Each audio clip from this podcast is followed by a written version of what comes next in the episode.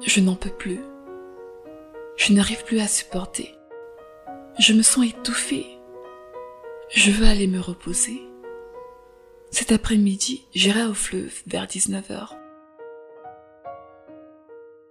Alors, Roxy quitta chez elle, en disant à sa mère qu'elle partait chez sa copine Agnès.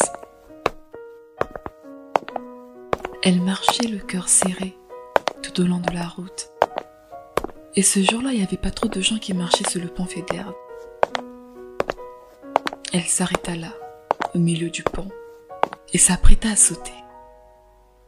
Mais à la dernière minute, elle reprit conscience et renonce à vouloir se suicider.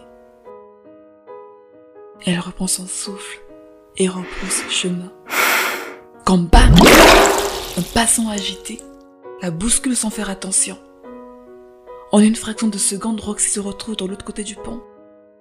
Elle est dans l'eau. L'eau est glacée. On est en plein hiver à Saint-Louis. Elle ne sait pas nager. Le passant qui l'a bousculée s'est enfui par panique et personne d'autre ne remarque l'accident qui s'est produit. Elle se débat. Elle se débat.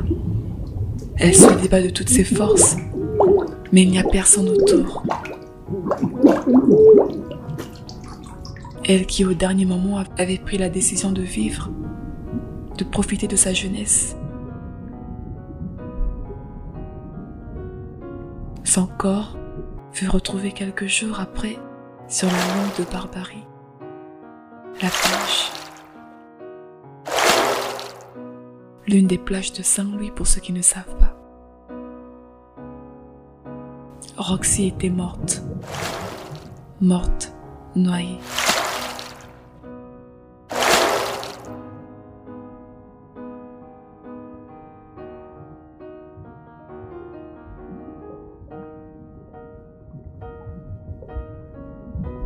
Bon, je présume que si vous êtes arrivé là, c'est que vous avez fini d'écouter l'histoire de Roxy.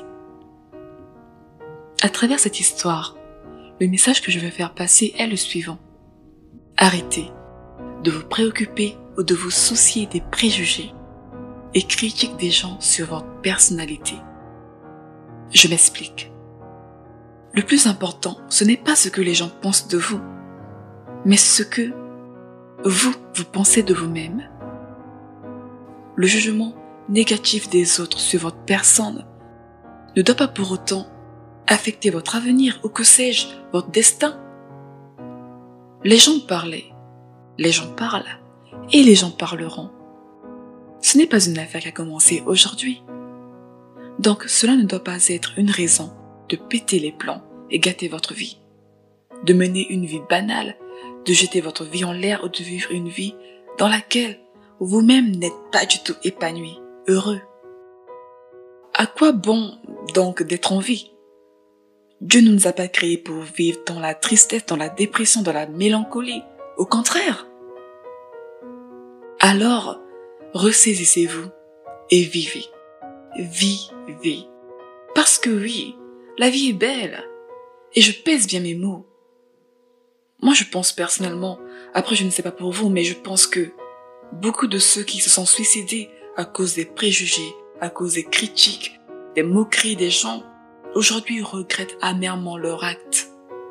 C'est vrai qu'ils ne peuvent pas parler parce qu'ils sont morts, évidemment, mais c'est que s'il leur était possible de revenir et de recommencer à zéro, ils le feront sans hésiter. Alors pour nous qui sommes restés en vie, tâchons de bien vivre notre vie. Merci.